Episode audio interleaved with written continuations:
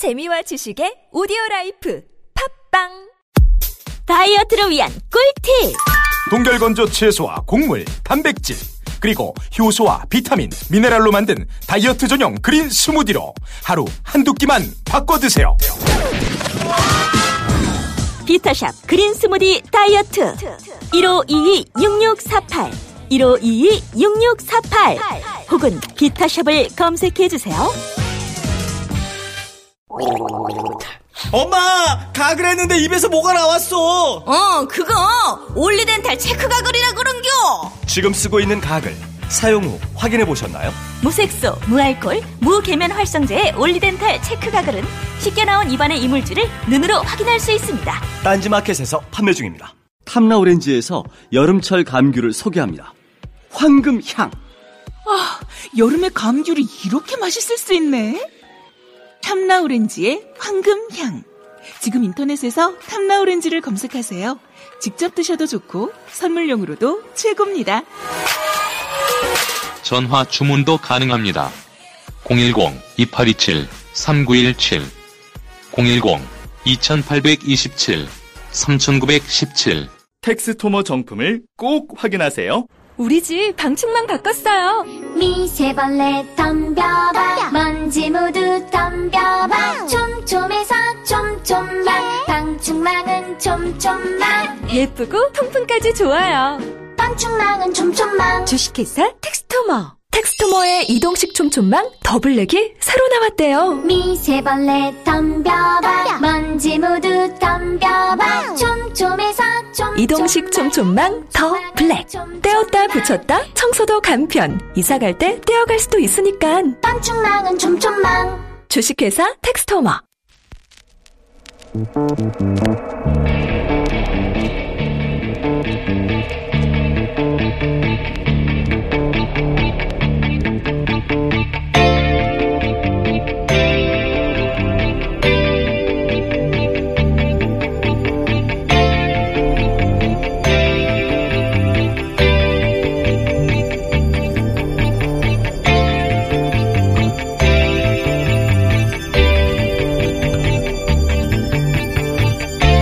안녕하세요 김호준입니다.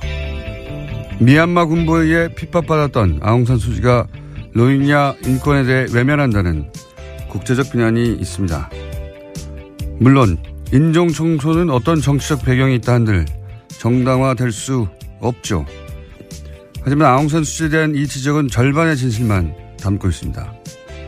미얀마는 60년 군사 정권을 끝내고 민주정부가 들어선 지 2년이 채 안 되죠. 군은 여전히 막강해서 단위 지자체와 의회 4분의 1 지명권을 가지고 있고 독자 정당도 구성합니다.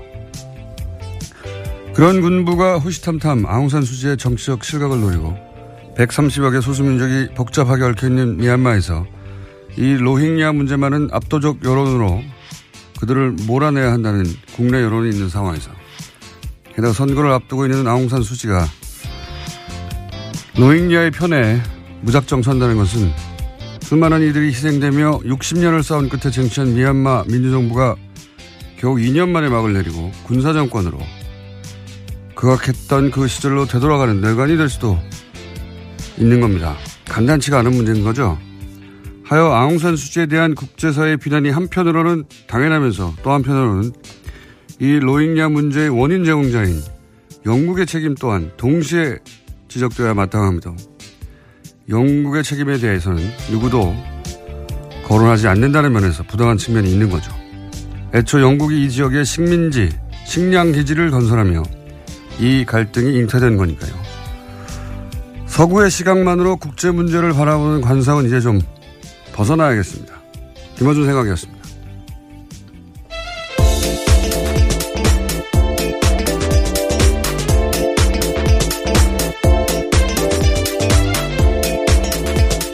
시사인의 김은지입니다. 네. 로힝야 문제에 대해서는 사실 로힝자라고 네, 현재에서는 합니다만 어, 뉴스는 많은데 예, 대부분 그 뉴스가 기본적으로 서구 언론들이거든요. 예. 그 군부가 굉장히 막강하다고 해요. 여전히. 여전히 그렇죠. 예, 그래서 우리로 치면 국방부 정당이 있는 거예요. 그리고 그 국방부 정당에서 도지사 예를 들면 4분의 1, 뭐 그리고 국회의원 우리로 치면 75명, 80명 가까이를 그냥 지명할 수가 있어요. 막강한 거죠. 병영 국가죠. 실제로 여전히. 근데 이제 호시탐탐 아웅산 수치를 노리고 있는데 이 로힝자 문제에 관해서는 어 소수민족이 굉장히 복잡하고 이 소수민족들 중에 여전히 미얀마 군부하고 어 싸우고 있는 그런 소수민족 많거든요. 근데 그런 소수민족 전체가 다 이 문제에 있어서만 일치단결이라고 해요. 그런데 소수민족의 지지를 주로 받은 게 아웅산 수치예요. 그런 상황에서 이제 공개적으로 노인야족을 용인하는 정책을 펴는 순간 그걸 원하고 있다고 해요. 또 군부는 아웅산 수치가 그 정치적 선택을 하기를. 그러니까 이게 이제 간단치가 않은 거죠. 예. 인권을 언급할 수 하는 게 어려워서가 아니라 예. 언급하는 순간 실제로 또 미얀마 어 자기 혼자의 문제가 아니라 미얀마 민주정부하고도 그 운명과도 연결돼 있다. 물론 뭐 로힝야의 이 후손들이 선조들이 한 일 때문에 인전 청소를 당한다는 게 있을 수 없는 일이잖아요. 네. 그러니까 저는 동시에 있어야 된다. 어, 이런 국제적 압력도 존재해야 되지만 이게 애초 어떻게 시작됐냐. 영국이 그 지역에서 그 이주민들을 토착 민 억압의 도구로 쓴 거 아닙니까? 그렇게 시작된 거니까 이 문제는 동시에 지적돼야 되는데 이런 지적을 주로 하는 영국 언론이 앙선 수치를 비난하며 자기들 얘기는 안 하거든요. 좀 부당한 측면이 있다고 봐요, 저는. 둘 다 얘기가 돼야 되고. 저는 우리 정부에서 또이 로힝야, 로힝자, 혹은 로힝야족에 대한 인도적 지원을 꼭 해야 된다고 보는 게, 어, 여기 요 틈새를 타고 이제 그 동남아시아에서 IS가 어, 네, 그렇죠. 예, 신생 기지를 구축하려고 하는 시도를 하는데 이슬람 IS가 이슬람이 아니라 분노를 먹고 자라는 거니까. 예. 그러니까 아시아 지역에서 어 뭐랄까요? 그 뭐, 인도적 차원에서 지원해야 되지만 안보 차원에서도 어, 지원하는 게 맞다. 우리 정부도 입장을 내는 게 맞다. 이렇게 생각이 듭니다. 이 문제는 저희가 전문가 한번 초대해 보겠습니다. 자, 첫 번째 뉴스는요. 네, 김명수 대법원장 후보자 임명 동의안이 어제 국회를 통과했습니다. 산성 160표가 나왔는데요. 표결에는 수감 중인 자유한국당 배덕광 의원을 제외하고는 모두가 참여했습니다. 김명수 신임 대법원장은 앞으로 대법관 13명을 제청할 수 있고 헌법재판관도 3명을 지명하게 됩니다. 인준안의 어, 가결은 우선 김명수 대법관이 직면하는 과제는 뭔가 어, 하는 포인트가 있을 텐데 그건 잠시 후 저희가 박범계 의원하고 짚어볼 예정이고 두 번째 포인트는 국민의당이 캐스팅 보트 역할을 했다 확실하게. 어, 이건 저희가 잠시 후 또 박지원 의원까지 보겠고요. 그리고 또 작은 포인트는 하태경 의원의 반란표도 있어요 네. 네, 당론이 원래 반대였는데 찬성했다라고 네. 공개적으로 밝혔습니다. 어차피 무기명 어, 투표기 때문에 어, 그게 이제 강제할 수는 없는 거죠. 예, 강제할 수는 없는 건데, 이거는 저희가 다음 주에 짚어보도록 하겠습니다. 자, 예, 통과했고요. 다음 뉴스는요. 문재인 대통령이 현지 시각으로 21일 유엔 총회에서 기조연설을 했습니다. 키워드는 평화, 촛불, 사람이었는데요. 특히 평화를 아주 강조했습니다. 전체 연설문에서 32차례나 언급했는데요. 또 북핵 문제를 평화적으로 해결하기 위해서 유엔이 역할에 나서줄 것을 공개적으로 제기했습니다. 어, 연설 뭐 긴데 저희가 한 두세 마디 정도 대표적인 연설문 짧게 준비했습니다. 나는 지난 겨울 대한민국의 촛불 혁명이야말로 유엔 정신이 빛나는 성취를 이룬 역사의 현장이었다고 생각합니다. 촛불 혁명은 협력과 연대의 힘으로 도전해 맞으며 인류가 소망하는 미래를 향해 나아갔습니다. 우리는 북한의 붕괴를 바라지 않습니다. 어떤 형태의 흡수 통일이나 인위적인 통일도 추구하지 않을 것입니다. 북한이 이제라도 역사의 바른 편에 서는 결단을 내린다면 우리는 국제사회와 함께 북한을 도울 준비가 되어 있습니다. 평화의 실현은 유엔의 출발이고 과정이며 목표입니다. 한반도에서 유엔의 보다 적극적인 역할이 필요합니다. 도발과 제재가 갈수록 높아지는 악순환을 멈출 근본적인 방안을 강구하는 것이야말로 오늘날 유엔에게 요구되는 가장 중요한 역할입니다. 세 가지 메시지가 여기 다 들어있다. 네. 그 중에서 이제, 어, 평화적으로 해결하기 위해서 유엔이 역할을 해달라. 뭐, 핵심 메시지죠. 네, 다자주의적 개입을 공개적으로 제안한 겁니다. 네. 이단에, 우리도 그랬지만, 핵 문제를 해결하는 데는 당사자국끼리 안 되거든요. 그래서 이란도 사실은 사실은 육자회담, 육자회담 더 많죠. 왜냐하면 EU를 대표해서 들어왔으니까. 그래서 그 다자주의를 다시 한번 얘기한 거고요. 자, 다음 뉴스는요. 네, 또 문재인 대통령은 현지 시각으로 21일에 도널드 트럼프 미국 대통령과 정상회담을 가졌습니다.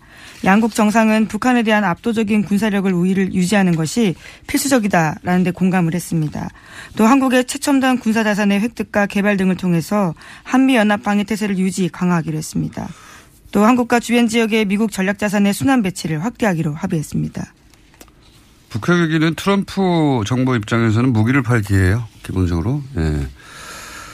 물론 뭐 북핵 문제는 그 자체로 실제하는 위기이긴 한데 어, 그 트럼프의 오바는 이 비즈니스 비즈니스 기회를 극대화하려고 하는 의도도 일부 있다라고 저는 봐야 한다고. 봅니다. 실제로 합의되지 않은 이야기들에 대해서 공개하게 됐었습니다. 무기 얘기 많이 했죠. 예. 예. 거꾸로 우리한테 그동안 이제 미국이 팔지 않았던 무기를 팔라고 요구할 수 있는 기회이기도 해서 예. 수지 타산은 나중에 맞춰봐야 되겠지만 양국이 그런 계산에 있는 거죠. 예. 그런 얘기입니다. 다음 뉴스는요. 네, 국정원 관련된 뉴스 계속 전해드리겠습니다. 지난 2008년 광우병 반대 촛불 집회 방송인 김재동 씨와 가수 윤도현 씨가 참가한 바가 있는데 두 사람의 소속사였던 다음 기획이 2009년과 2011년 세무조사를 받았다고 합니다. 그 배경에는 국정원이 있었다라는 SBS 보도가 나왔습니다. 이거 안홍호 총장이 항상 얘기하는 정치적 세무조사.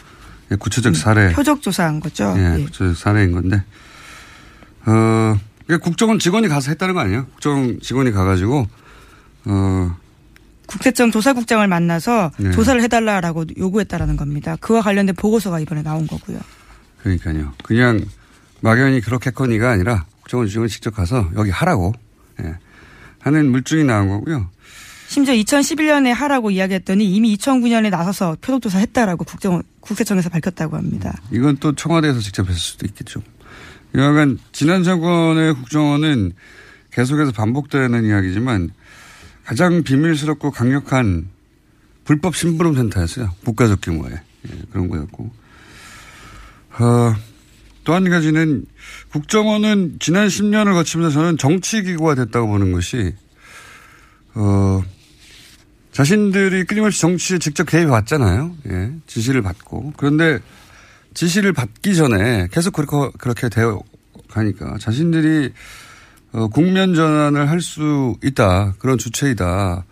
라는 인식을 저는 했다고 보고요. 예. 예, 실제로 2007년 남북 정상회담 회의록을 공개했던 과정들은 적나라하게 그런 모습들이 있었습니다. 뭐 정치기구가 실제 했다고 봅니다. 그러니까 이게 항상 누군 청와대의 지시를 받아서 수족만 한 게 아니라 10년 동안 그렇게 반복되면서 스스로 그런 정치적 판단을 하고 정치 기구화하고 한 측면이 있다. 철저히 이 부분은 해체돼야 된다고 보고 어 그런 측면에서 제가 예언 하나 해보자면 예, 간만에 예언 하나 해봅니다. 어, 남경필 지사의 아들 문제 있지 않습니까? 예. 이것이 무슨 국정과 관련이 있냐 이렇게 말하려는 게 아닙니다. 일단은 예, 현재 마약건으로 수감되어 있습니다. 네. 그런데 저는 이 사건을 보면서 무슨 생각을 했냐면 지난 10년간의 패턴으로 보자면 어 정치권 혹은 뭐 어, 우리 흔히 하는 표현으로 유명인들 고위층의 자제 이분들과 관련한 그 그러니까 고위층 인사들 혹은 뭐 유명인 인사들이 아니라 그 인사들의 자제와 관련한 뉴스가 한동안 나올 수 있다 예언하는 바입니다. 저 는 그런 의구심과 예, 어, 초기 작동하였다. 그럴 수 있어요. 예. 일단 그렇게 예언해두고요. 다음 뉴스는요. 네, 이명박 전 대통령과 관련된 뉴스 계속 전해드리겠습니다. 청계재단이라고 있는데요. 이명박 전 대통령이 출연한 재단입니다. 이와 관련해서 청계재단이 자신의 채찍근인 뉴라이트 계열 김진홍 목사의 법인재단에 수천만 원을 지원했다라는 보도가 나왔습니다. CBS가 입수한 자료에 따른 건데요. 청계재단 운영과 사업 현황이란 자료를 보면 청계재단은 2015년과 2016년에 재단법인 두레문화 마을에 각각 3천만 원씩 지원했다고 합니다. 어, 이거는 저는 돈을 지원했다의 문제가 아니라 돈을 왜 쓰겠어요. 돈을 쓴다는 것은 영향력을 유지하려고 하는 것이고 게다가 여기 두레마을의 어, 상임 이사 사무장 같은 경우에는 댓글 공작하던 사이버 팀의 어, 일원이었습니다. 일원이었거든요. 예. 예. 저는 어, 우선은 국정원과의 커넥션, 이명박 전 대통령과 혹은 청계재단과 국정원과의 커넥션. 또 하나는 이명박 전 대통령 이게 지금 작년까지 있었던 일이거든요. 예, 작년. 어, 퇴임 이후에도 지속적으로 자신의 정치적 영향력을 유지하는 여러 가지 방안들을 어, 썼고 그러니까 정치에 개입하고자 했고 어, 그런 정황의 일부 극히 일부로 저는 보여집니다. 네. 어, 이 사안은 그래서 저는 점점 더 많은 뉴스가 나올 수 있다. 네, 이명, 예. 이명박 전 대통령이 그런 얘기 다 했지 않습니까? 차기 정권은 내가 아니 했다고 알려져 있죠. 예. 본인이 확인해 준 바가 없기 때문에 다음 정권은 내가 만들겠다 뭐 이런 이야기. 거기하고 연결되어 있는 끄트머리 뉴스 일부가 나왔다. 저는 이렇게 보여지고 이 문제는 어, 역시 잠시 후에 오늘은 뉴스와 관련된 인터뷰가 많습니다. 어, 인터뷰가 있습니다. 3부에서. 자, 오늘 여기까지 하죠. 저희가, 어, 오늘 인터뷰 연속으로 많습니다. 네, 시사인의 김은지였습니다. 감사합니다. 네. 바로 이어가겠습니다. 김명수 대법원장 후보자가 아니라 이제는 이제 대법원장입니다. 인준안이 가결됐습니다. 앞으로 이 대, 어, 김명수 대법원장이 풀어야 할 과제들 어떤 것이 있는지 더불어민주당 박범계 의원 전화 연결해 보겠습니다. 안녕하세요. 네, 반갑습니다. 아, 이 가결. 예. 김명수 대법원장 체제 출범 어떻게 보십니까?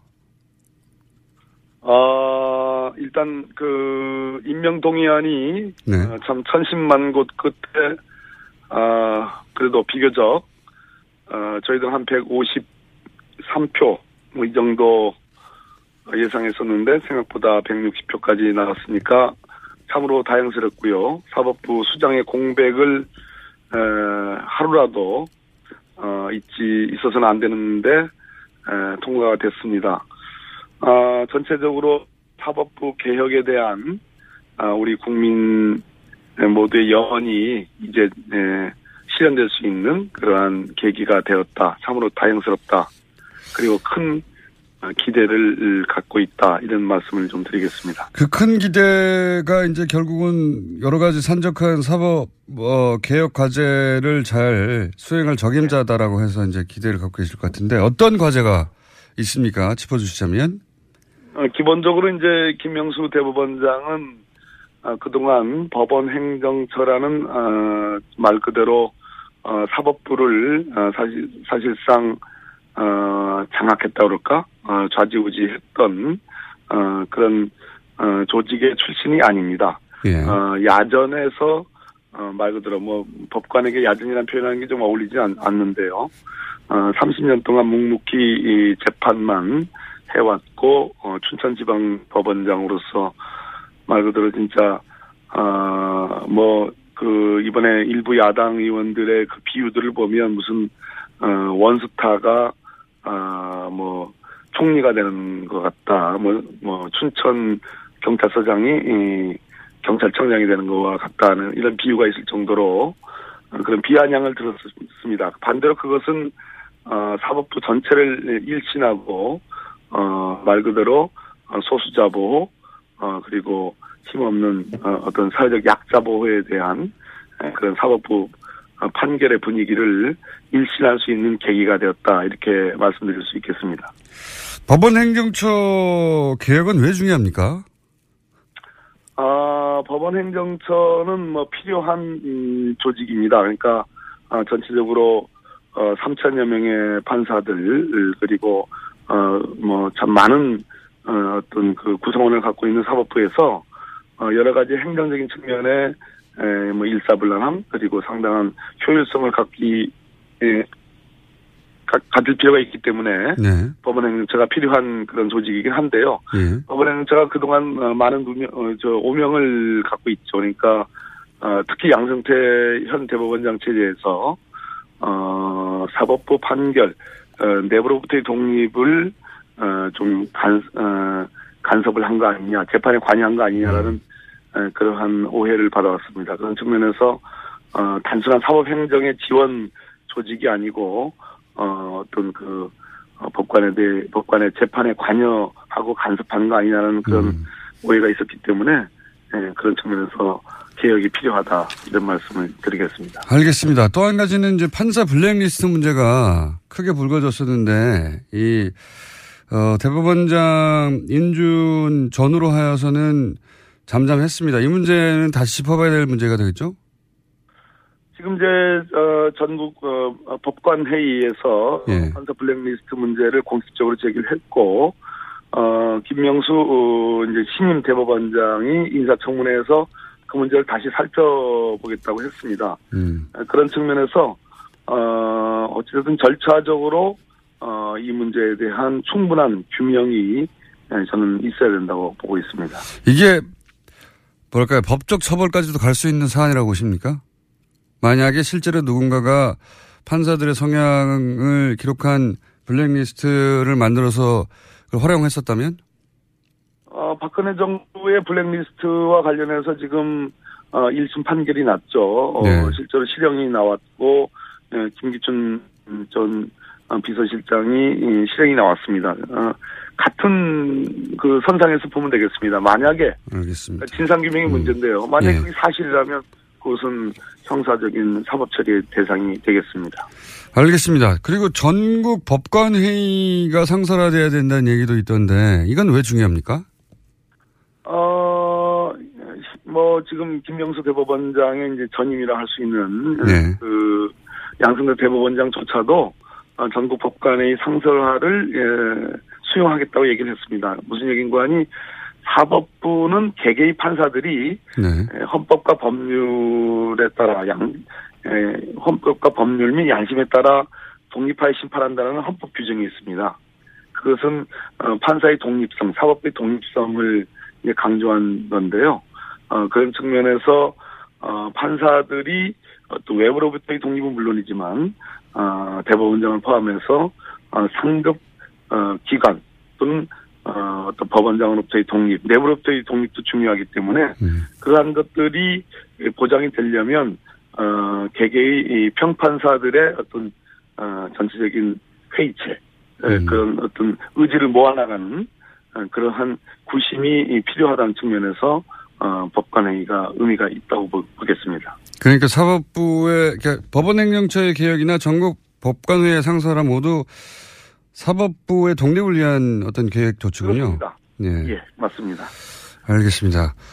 어, 그리고 한 가지 더 여쭤보자면 대법관 수를 늘려야 한다는 이야기도 있는데 대법관 수를 왜 늘려야 되는 거죠? 어, 지금 이제 14분의 대법관이 계시거든요. 예. 이제 법원 행정처장은 어, 사법행정만 하기 때문에 어, 대법원 판결에 관여하지 않습니다. 그래서 예. 14분의 대법관 중에 13분의 대법관만 이제 재판에 에, 관여하는데요. 어, 그러다 보니까 어, 실제로 우리나라에서 막 에, 여러 가지 현장에서 벌어지는 많은 일들이 다 법원으로 재판의 형태로 이제 에, 들어오고 있지 않습니까? 예, 예. 에, 그런데 에, 가장 대표적으로 우리나라의 사회 갈등 음, 과제들 그 중에 노동 사건과 관련된 에, 그런 어, 아주 첨예한 문제들이 많이 있었는데 에, 대법관 수를 보다 늘려가지고 전문화해야 된다는 그런 요구가 있습니다. 사회 갈등 과제를 음. 법원이 제대로 다루기 위해서는 현재의 13, 13분의 대법관의 그런 구조로는 충분하지 않다. 특히 대법원의 지형이 그동안 아, 참여정부 때를 그나마 그때는 이제 독수리 오영재라고 그래가지고 네. 다섯 분의 진보적인 대법관이 계셨는데 현재의 뭐 김영수 대법원장이 되시더라도 전체적으로 대법관이 고소화돼 있다라는 그런 비판이 있고 어, 기울어진 운동장이라는 그런 비판이 있기 때문에 대법관 수를 늘려서 어, 보수 대 진보의 어떤 균형을 찾아야 된다. 아, 그런. 측면에서 노동법원이 예, 필요하다는 그런 지적이 있기 때문에 대법관 수 늘리는 문제가 중요한 화두가 되어 있습니다. 알겠습니다. 어, 마지막 질문 한 가지만 더 여쭤보겠습니다. 양승태 대법원장이 그래서 이제 오늘 퇴임식을 하게 될 텐데 네. 양승 지난 6년 양승태 대법원장 체제를 간단하게 평가해 보시자면요. 아, 뭐 본인으로서는 좀 듣기 싫으시겠지만 예, 노력하셨지만 대체로 박근혜 정부의 국정농단이 있었습니다. 그 부분을 어 뭐 사법부와 직접적인 관계가 없지만 대체로 보수화의 경향이 심화되고 어, 법관에 대한 재판의 관여 간섭이 에, 눈에 보이지 않게 있어 왔으며 어 뭐 대체로 기울어진 운동장에 에, 뭐 아무튼 어, 뭐 일조를 하셨다. 에, 큰 점수를 주기는 어렵다. 그러나 뭐 어쨌든 수고하셨다. 이렇게 평가하겠습니다. 알겠습니다. 오늘 말씀 감사하고요. 의원님 네네. 법무부 장관 언제 되십니까? 아 왜 그러세요? 오늘 말씀 여기까지 듣겠습니다. 감사합니다. 예 감사합니다. 박범계 의원이었습니다. 아, 또 떨어졌어. 너 또 입사 시험 봤어? 아니, 차량용 핸드폰 거치대 말이야. 여러 개 사봤는데 실패의 연속이야. 떨어지고, 시야 가리고, 운전석에서도 멀고, 뭐 좋은 거 없을까? 싼 것만 찾으니까 그렇지. 제대로 된 거 하나 사서 편리하게 쓰는 게 더 낫지. 그런 게 있어? 그럼 있지. one, two, three 할 때 two. 힘 세다 할 때 힘. 투, 힘. 투 힘? 두 배로 힘이 세다는 건가? 네이버 검색창에 투 힘을 검색해 보세요. 장실 장실 good morning 화장실 바나 바나 good morning 바나나 미궁 대장사랑 혈중 콜레스테롤 개선과 배변 활동 원활에 도움을 줄 수 있는 건강기능식품 광고입니다. 대장사랑에서 전하는 추석 사은행사 저수지에서 돈 퍼 내듯 감사 선물을 펑펑 쏴드립니다. 검색창에 미궁 대장사랑. 골반 잡자 바로 잡자 바디로직 허리 통증 바로 잡자 바디로직 몸매 교정 바로 잡자 바디로직 자세가 좋아지는 골반 교정 타이즈 바디로직 검색창에. 골반 교정 바디로직 삐딱한 남성 골반 허리에도 역시 바디로직입니다. 바디로직의 효과를 못 느끼셨다면 100% 환불해드립니다. 자세한 환불 조건은 홈페이지를 참조하세요.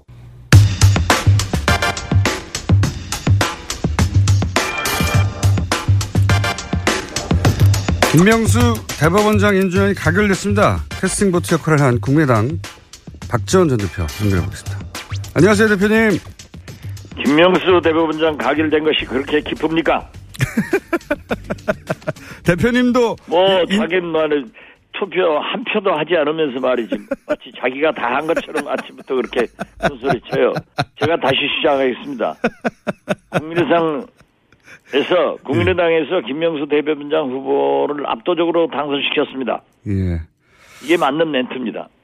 네 알겠습니다. 대표님은 애초부터 인준 찬성 입장이셨죠? 예. 그렇습니다. 예. 그리고 어, 말씀하신 대로 캐스팅보트 힘을 보여줬고 그 인준도 가결. 캐스팅보트의 힘을 보여준 게 아니고 예. leading party. 선도 정당의 힘을 보여줬습니다. 알겠습니다. 그리고 그 결과도 가결이니까 이게 굉장히 만족스러운 결과죠? 네, 그렇습니다. 네. 그리고 이번 결과로 이제 국민의당의 어, 선도 정당으로서 표현대로 하자면 대여 협상력도 더 강해졌다고 평가할 수 있겠습니다. 그렇죠? 그렇습니다. 네. 사실 문재인 대통령 집권 4는 4개월 만에 예. 너무 협치를 말씀으로는 하면서 오만해졌습니다. 그리고 국민의당을 너무 천대하고 했는데 천대했죠. 이번에 예. 이번에 예. 그러한 길이 잡힌 것은 굉장히 큰 의미가 있는 음. 경사라고 생각합니다. 그래서 아마도 그런 차원에서 어제 의총에서도 당론 정하고 표결에 들어가자. 그렇게 해야 협상력이 더 강화된다. 그렇게 주장했다, 주장하셨다는 걸로 압니다. 맞죠? 당론 정하고 결- 하자 하는 것은 아니고요. 예. 우리가 국회 개혁 차원에서 예. 18대 19대 전에 국회에서도 국회의원들이 헌법기관인데 어떻게 당론을 결정하고 인사 표결을 하느냐. 네. 그래서 자유투표를 하는 것이 국회 개혁이다. 그래서 제가 20대 초대 원내대표를 하면서 우리 국민의당은 당론 투표가 아니라 자유투표로 결정이 됐기 때문에 우리는 국회 개혁 차원에서 자유투표를 잘 했다. 그러나 제가 강조한 것은 이제 김명수 후보자가 첫째는 협치를 위해서 대통령께서 외국 나가시면서 안철수, 김동철 두 대표에게 간곡히 부탁하는 전화를 드려 주셨고 또 청문회를 해보니까 어떤 누구보다도 가장 깨끗했고 세 번째는 사법 개혁 차원에서 그러한 인물이 없고 더더욱 중요한 것은 일부 기독교계에서 문제를 제기한 동성애 군형법상의 문제점이 김영수 후보자가 완전히 깨끗하게 클리어 시켰습니다. 이렇게 네 가지가 됐다고 하면은 우리가 먼저 비록 당론은 아니지만은 우리 당에서 가결시켜 주는 것으로 안철수 대표가 선언하고 들어가면은 깨끗하지 않느냐. 그리고 이 전국을 안철수가 이끌고 가지 않느냐. 이런 안을 제가 냈을 뿐입니다. 예, 뭐 거의 비슷한 얘기인데 그, 그 대법원장은 임기가 이제 대통령보다 아니 깁니다. 완전히 다른 얘기고 좋은 얘기면은 비슷한 얘기라고 받아버리면 우리는 문제가 있죠. 예, 알겠습니다. 비, 다른 얘기, 다른 얘기입니다. 어, 훨씬 좋은 얘기죠. 훨씬 좋은 얘기입니다. 알겠습니다. 어, 그러니까 찬성 가결시키는 입장을 정하는 게 좋지 않겠냐 여러 가지 네. 이유로라고 말씀하신 거고 그리고 실제 대법원장이 이제 임기가 대통령보다 긴 6년입니다. 그리고 그렇습니다. 사, 예, 삼권 분립의 한 축인 사법부 수장이고 그래서 뭐 장관 한 사람보다 훨씬 중요한 인사인데 게다가 사법개혁 방향성이 결정되는 인준인데 여기에 에, 당론이 없다는 건 당의 정체성이 없다 이렇게 말할 수 있는 거 아닙니까? 뭔가 입장을 정하고 들어갔어야 되는 거 아닙니까? 그 어제 대표님이 말씀하신 것도 이런 중대한 표결은 당의 입장을 정하고 가자 이런 취지 아니신가요? 그러한 취지가 아닙니다. 아닙니까? 지금 뭐 19대 국회까지 예. 찬반에 관계없이 당론으로 결정해가지고 무조건 따르라. 이것은 안 되기 때문에 국회의원 개인 개인이 판단할 수 있는 헌법적 기관의 권리를 부여하고 그 책임하에서 해야 된다. 그래서 저는 지금 현재 인사 표결을 무기명 투표하고 있거든요. 네네. 그런데 미국처럼 이제 우리나라도 유기명 투표를 해야 된다. 그것도 맞는 말씀이시고. 예. 예, 김어준 총수가 대법원장이라고 하면은 박지원 의원은 부표를 던질 겁니다. 그럼 박지원 부. 예. 그러지 않을 거예요? 제가 김어준 총리, 저, 총수가 대법원장 되면은 어떻게 가를 찍겠어요? 이렇게 역사에 총리, 저, 대법원장감이 못 되는 김어준 후보자에 대해서는 박지원 같은 훌륭한 사람 부를 던졌다. 이렇게 나와 있어야 됩니다. 그렇죠. 기록으로 남아야 되죠. 예, 그렇습니다. 예. 그래서 우리도 이제 좀 더 진전돼서 유기명 투표를 할 때가 왔다. 저는 그렇게 봅니다. 그건 어 그거는 옳은 말씀이신데 오늘 주제는 어 뭐, 모든 투표를 다 당론을 정할 수는 없죠. 다른 당도 안 됩니다. 그게 그리고 뭐 권고적 당론이니 이런 식으로 강제할 수도 실제 강제도 불가능하죠. 무기명 투표니까. 그렇죠. 예.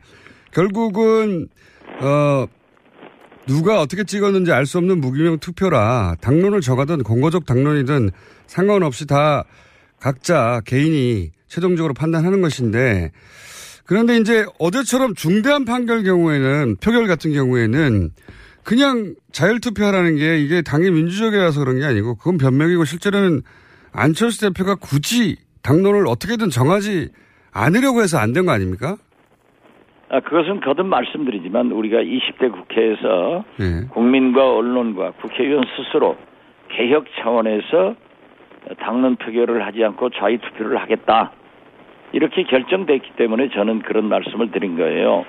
의원들이 각자 알아서 판단해서 어 자율 투표를 하지만은 당 대표인 나로서는 김명수 후보자가 우선 대통령께서 간곡히 부탁도 하고 협치를 하겠다고 하는 약속, 네, 또 네. 청문회 과정이 너무나 깨끗하신 분이라는 것, 또 최고의 개혁이 필요한 사법 개혁을 가장 잘할 수 있는 분, 또 한 가지 문제가 되었던 기독교계에서의 동성 연애, 동성혼, 학문 교배 이런 것들을 완전히 하지 않겠다고 서면으로 냈다고 하면은 나는 당 대표인 나 안철수는 찬성표를 찍었으면 좋겠다.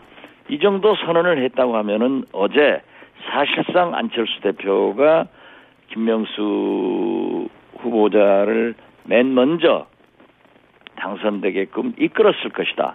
그랬으면은 우리는 이중대가 되는 게 아니라 선도 정당으로서 참 멋있었을 거다. 음. 또 만약에 찬성하지 않는다고 하면은 나는 이러한 이유로 어, 부결을 시켜야겠다고 생각한다.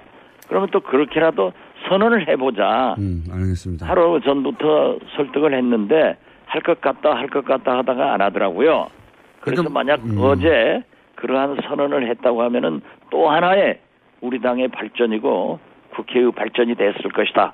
저는 그렇게 봅니다. 아, 그좀 대표님이 말씀하시는 걸 자세히 듣고 보면 좀 다르긴 다르군요. 다른 분들 중에는 당론을 정해야 한다고 주장하신 분들도 계셨는데 어제 박 전 대표님은 그러니까 당론이 아니더라도 당 대표가 입장은 밝혀야 된다 이런 말씀이셨군요. 그렇습니다. 확실하게. 예, 예. 근데 이제 그- 끝까지 밝히지 않았는데 그것은 안철수 대표가 애초 사실상 부결시키는 걸 염두에 뒀기 때문 아닙니까? 부결시키고 싶은데 그래서 문재인 정부에 타격을 주고 싶은데 부결됐을 때 후폭풍은 또 책임을 지기 싫으니까 그 책임을 의원 개개인에게 떠넘기고 이런 거 아닙니까? 우리 김어준 총수는 다 좋은데요. 네. 특히 저에게는 참 잘해주는데 우리 안철수 대표에게는 가급적 상처를 내려고 노력하고 있기 때문에 제가 거기다 소금 뿌릴 수는 없잖아요. 아니 그러니까 그런데 이해하기는 잘 하시네요. 이해하기는 잘 하시네요. 그러니까 부결 왜냐하면 이런 말을 했거든요. 안철수 대표가 의총에서 보도된 바에 따르면 정치 권력으로부터 사법부를 보호하고 그리고 수할 인물인가 따져라 했는데 정치 권력이라는 게 지금 청와대를 뜻하는 거고 정치 권력으로부터 보호하라고 했으니까 청와대가 임명한 인물이니까 싫다는 거 아닙니까? 저- 청와대하고는 떠- 떨어, 떨어져서 판단하라. 그러나 지금 현실적으로 대법원장은 우리 헌법에 의거해서 네. 청와대에서 임명하게 돼 있습니다. 그렇죠. 근데 제 말은 뭐냐면, 초법적으로 예. 얘기할 수는 없는 거고 에, 안철수 대표가 찬성을 했는지 예, 반대를 했는지 그러한 것은 직접적으로 표시를 하지 않고 자기 측근 몇 사람들과 그런 얘기를 나눴다고 하니까 네. 저는 잘 모르는 일은 우리 음. 김총수처럼 아는 척 하고 말하지 않습니다. 만약에 안철수 대표가 가결을 실제로 원했다면, 어, 대표님이 그렇게까지 말하고 또, 뭐 정동영 의원이나 다른 의원들도, 정동영, 천정배 네. 다 많, 얘기를 했죠. 저 많은 분들이 당론을 정하자. 예. 당 대표가 의견이 없는 게 어떻게 당 대표냐? 그러니까요. 지도자라고 하면은 의견을 제시하는 거다. 그렇죠. 이런 얘기까지 했었지만은 또 안철수 대표로서는 지금까지 관례상 또 당을 여러 의견이 있기 때문에 에, 좀 중립적으로 끌고 가기 위해서 그런 판단을 했을 수 있기 때문에 문제는 그렇습니다. 인준이 됐으면 된 걸로 끝나야지. 어? 그 자꾸 그렇게 김청수처럼 뭘좀 꼽아내서 안철수를 좀 어디 코너에 몰아볼까? 그걸 김총수의 그 심보를 저는 싫어한다 이겁니다. 심보를. 예. 저는 모두에게 그렇게 굴고 있습니다. 그런 심보로. 근데 이런 말은 제, 제가 한 게 아니고 어제 의총에서도 나왔지 않습니까? 의총에서도, 어, 가결한다면 뭐 당연히 가결을 얘기하고 부결이 맞다고 판단하면 당대표가 어, 본인이 그렇게 선언하고 당론을 그렇게 정하자고 의총에서 주장했어야 하는 거 아니냐. 이건 제가 한 말이 아니라 대표님도 말씀하시고 의총에서 정동영 의원이나 천정배 의원이 하신 말씀입니다. 제가 새로 만들어 말이 아니라. 그리고 뉴스 공장의 성공을 위해서는요. 네. 나무 의원총의 일을 너무 많이 알아도 안 좋아요. 그냥 넘어가세요. 이거는 당 대표, 당을 대표하는 정치인으로 이거 좀 비겁한 태도 아닙니까? 제가 일반 이제. 태도가 아니라 예. 활발한 토론을 해가지고 예. 거기에서 보편 타당성한 결론을 내리면은 그대로 승복해서 가는 거죠. 안철수 대표만 하더라도 전당대회 때 네 사람이 싸워서 치열한 경쟁해서 네. 1등 나니까 승복하고 지금 당 대표니까 협력해서 나가고 있는 것 아니에요. 그런다고 또 의견은 사- 자유롭게 제시하고 안철수 대표 어, 보호막 역할을 지난 대선에서 해 주셨고 또 국민의당으로서는 안철수 대표가 중요한 자산이기 때문에 가능하면 대표를 변호해 오셨죠. 그리고 앞으로 네 그렇습니다. 지금도 하고 있습니다. 그, 그러니까 그 역할을 지금 하고 계신 건데 근데 앞으로도 인준을 이런 식으로 계속 처리합니까? 이건 그거는 지속적으로 이런 얘기를 들을 것 같은데 그게 국민의당에도 도움이 안 될 것 같은데요. 저는 늘 그렇게 하고 있습니다. 왜냐하면 당 대표는 안철수 대표이기 때문에 저를 필두로 해서 천정배, 정동영 우리 중진들이 다 열심히 도와주고 있습니다. 그렇기 때문에 어떠한 정책이나 인사 이러한 결정에 대해서는 국민 속으로 들어가서 국민이 어떻게 생각하는가 또 언론에서도 어떻게 생각하는가를 캐치해서 당에서 논의해가지고 결정을 빨리 가져야 됩니다. 우리는 비교적 가벼운 당 아니겠어요? 40명밖에 없으니까. 그래서 그러한 논의를 해가지고 우리 국민의당은 김어준 총수가 총리로 적임자다. 이렇게 결론을 내리든지 김어준 총수는 도저히 총리 적임자가 아니기 때문에 TBC, TBS 라디오에서 뉴스공장 진행자도 부적격자다.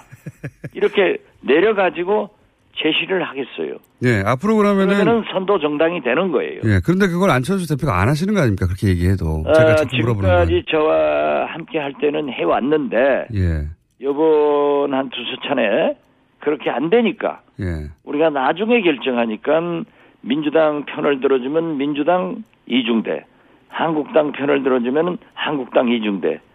이래서 존재감을 상실했는데 앞으로는 이렇게 선도 정당으로서의 역할을 해 나가는데 예. 총력을 경주하겠습니다. 그러니까 그 그러시자면 이쯤 오늘 인터뷰도 사실은 이제 안철수 대표의 모호한 태도라는 피해를 최소화시켜 보려고 직접 나서신 거지 않습니까? 그러니까 이 정도에서는 공개적으로 안철수 대표에게 한 말 한마디 하실 타이밍이 아니냐 이런 오늘 인터뷰는 제가 원한 게 아니고 네. 우리 김총수께서 뉴스공장에 나와가지고 안철수 잘못한 것을 좀 얘기해봐라 이런 의도로 요청을 했지만 제가 아무리 생각을 해봐도 안철수 잘못한 것이 겨우 그거예요. 예, 알겠습니다. 그럼 앞으로도 그러면 계속해서 헌재 수석이나 감사원장 인준도 당론 없이 모호한 태도로 자유를 맡긴다 이렇게 가는 건 아니죠? 모호한 태도가 아닙니다. 예.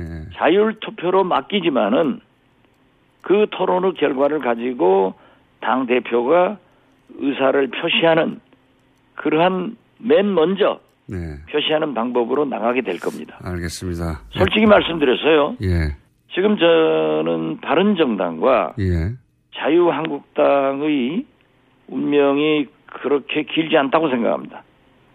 그건 어떤 의미십니까? 두 당이 합쳐질 수도 있다?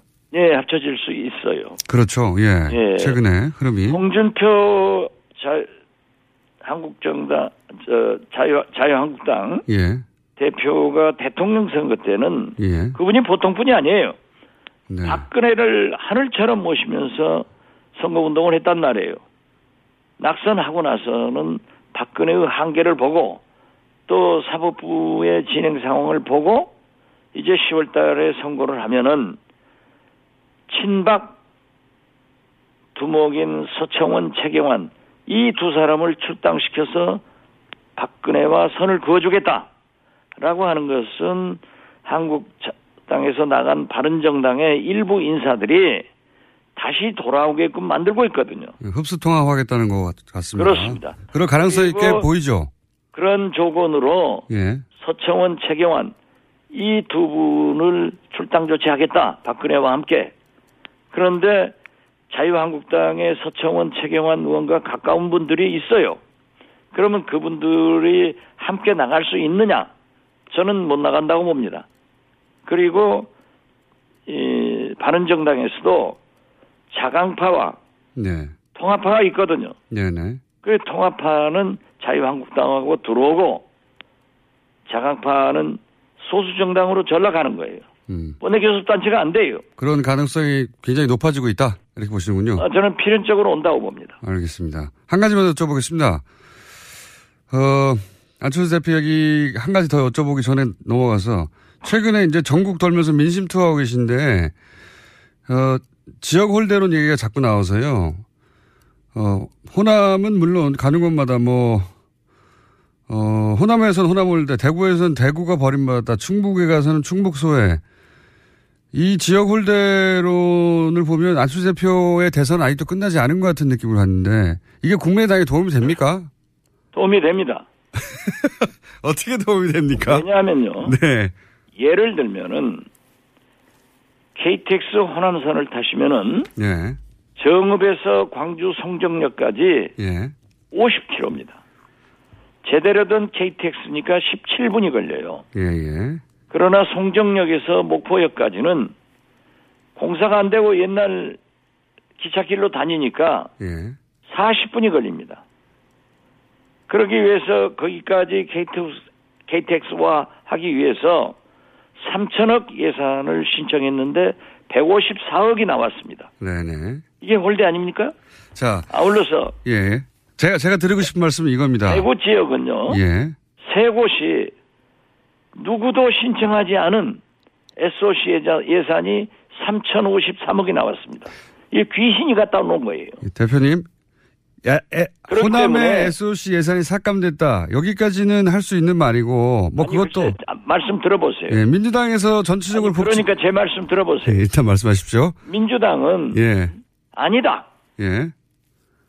전국 어디도 다 똑같다. 예. 그러면은 삼성에서 1,500억 빼는 것이 영향이 있겠습니까? 호남에 있는 구멍가게에서 1,500억 빼면 영향이 있겠습니까? 호남은 특히 SOC가 부실하기 때문에 더더욱. 예, 큰 피해를 받는다. 예. 더 필요한 것은 호남과 충북, 경북 여기에는 농업입니다. 농업 예산이 작년 때보다도 0.04% 줄었습니다. 대표님. 그리고 시간이 다 돼가지고요. 산업 예산이 줄었습니다. 알겠습니다. 예산 줄었다는 얘기는 알겠고요. 제가 드리고 싶은 거는 뭐 민주당에서는 전체적으로 복지 예산을 높이는 정책 방향 때문에, 방향 때문에 그런 거다 이렇게 하는 얘기하는데 그 사실관계는 여당과 싸우시고 제가 지- 질문을 드리고 싶은 건 뭐냐면 지역마다 이렇게 홀더를 예고, 예, 어, 얘기하는데 이게 정부의 반감을 이런 식으로 이제 지- 지역적으로 전체로 만들어내려고 하는 게 이 전략이 국민의당에 도움이 됩니까? 이런 질문입니다. 도움이 되건 안 되건이 문제가 아니라 예. 그 지역에 SOC가 없으면 그 지역은 영원히 낙후합니다. 그 전략이 도움이 안 되는 것 같아요. 지금 최근에 국민의당 지지를 보면. 그렇지 않습니다. 지금은 우리 야당의 지지도가 안 오르는 것은 문재인 대통령이 너무 잘하니까 하는 거예요. 여기까지 하겠습니다. 박지원 대표였습니다.